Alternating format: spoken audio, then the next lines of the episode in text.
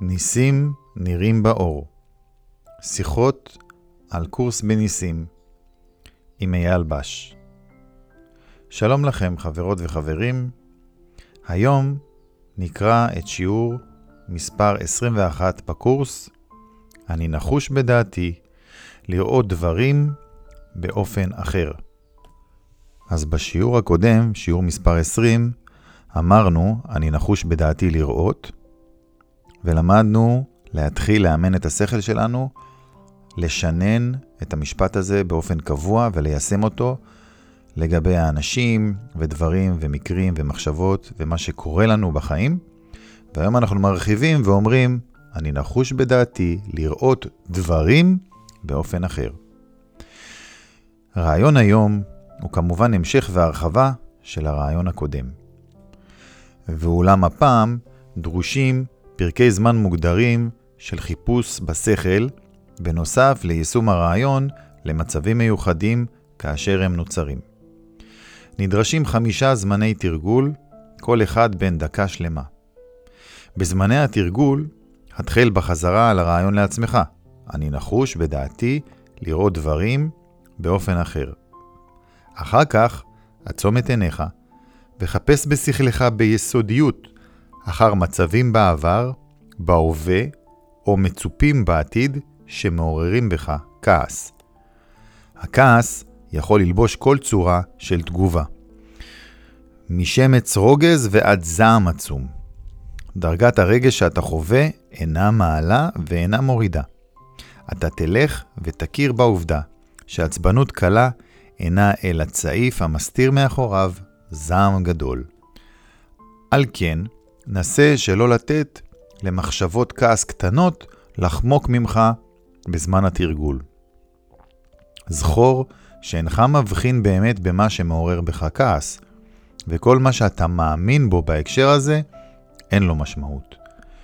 כנראה תתפתה להתעכב על מצבים או על אנשים מסוימים יותר מאשר על אחרים. מן הטעם המוטעה שהם ברורים יותר. אין הדבר כך.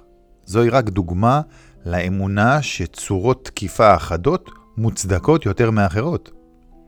בזמן שאתה מחפש בשכלך אחר כל הצורות שבהן מחשבות תקיפה מציגות את עצמן, שמור כל אחת מהן בשכל, תוך שאתה אומר לעצמך, אני נחוש בדעתי לראות את שם האדם באופן אחר.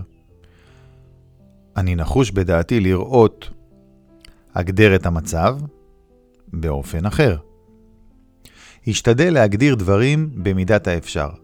אתה יכול למשל למקד את כעסך בתכונה מסוימת של אדם מסוים, מתוך האמונה שהכעס מוגבל להיבט הזה.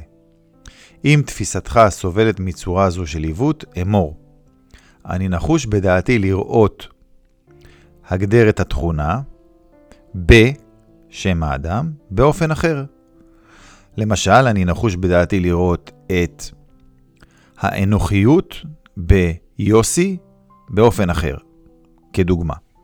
אז זה היה שיעור 21, שאומר, אני נחוש בדעתי לראות דברים באופן אחר. ושוב, זו הרחבה של הרעיון הקודם, שאומר שאני נחוש בדעתי לראות. כי אנחנו כבר מבינים מהשיעורים הקודמים, שאנחנו לא באמת רואים. אנחנו חושבים שאנחנו חושבים, ואנחנו חושבים שאנחנו רואים, כי המחשבות שלנו מופיעות כדימויים, ואנחנו הולכים לאיבוד בעולם הזמן והצורה אחרי הדימויים, אחרי המחשבות האלה, בחושבנו שהם נמצאים, נמצאות רחוקים מאיתנו. זאת אומרת שהמחשבות רחוקות מאיתנו, שהדברים נפרדים מאיתנו. אבל אנחנו לא רואים את האמת כמו שאנחנו לא חושבים מחשבות מאושרות. אז זה רעיון היום, ואנחנו מאמנים את השכל שלנו איך להשתמש במה שיש בתוכו כדי לעשות את היפוך החשיבה.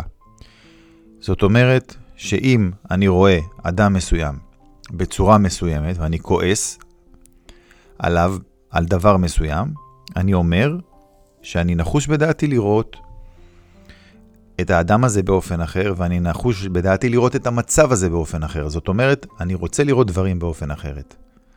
ממי אני מבקש לראות את הדברים באופן אחר? מהמדריכה האחת שיודעת השכינה. כי אם אני מבקש מהאגו, מה הוא מראה לי? מראה לי את הדבר שראיתי מלכתחילה. אני רואה את יוסי כדוגמה, שהוא אנוכי. זה מה שהאגו אומר, ואני מקשיב לו ומאמין לו. שיוסי נמצא מחוץ לי, נפרד ממני, והוא אנוכי, והאנוכיות שלו, או האנוכיות שבו, מאיימת עליי, פוגעת בי, מרגיזה אותי, ואני רוצה לתקוף אותו. בין אם אני חושב על זה, או עושה את זה, זה עדיין תקיפה. אבל אז אנחנו מבקשים מהשכינה שתראה לנו אחרת. אנחנו אומרים לה, אני נחוש בדעתי לראות את יוסי באופן אחר.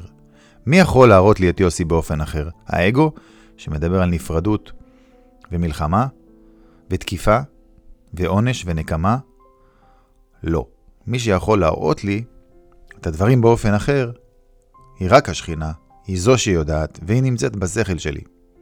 השאלה אם אני בוחר להקשיב לה או לא. אבל כשאני אומר שאני נחוש לראות דברים באופן אחר, אז אני מצהיר הצהרה מאוד מאוד ברורה שאני באמת באמת רוצה שיראו לי, שהשכינה תראה לי, שאני אוכל לראות דברים אחרת. שיעור 21. אז אני הייתי אייל בש, ואני רוצה להזמין אתכם להצטרף לערוצי התקשורת שלנו.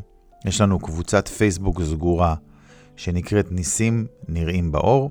תגישו בקשה להתקבל, נקבל אתכם באהבה, ותוכלו להיות חלק מקהילה שהולכת יחד הביתה, כי אי אפשר לחזור הביתה לבד. ולמה? כי האגו תמיד יגיד שלנו יש מקום מיוחד אצל אלוהים, ורק יחידי סגולה יכולים להגיע ולחזור הביתה, וכל השאר לא. אבל האמת אומרת אחרת לחלוטין.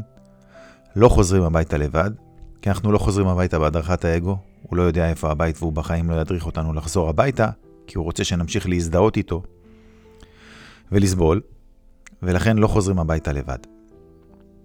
אז תוכלו לשמוע את הפודקאסטים שלנו בספוטיפיי, ביוטיוב וגם בפייסבוק בקבוצה פתוחה ששם הם נמצאים. אני ארצה לסיים במשפט שכתוב בספר הקורס בתחילתו, והוא מרכיב את הקורס כולו, והוא הולך ככה. אי אפשר לאיים על שום דבר ממשי. דבר שאינו ממשי, אינו קיים. בזאת שוכן שלום האלוהים.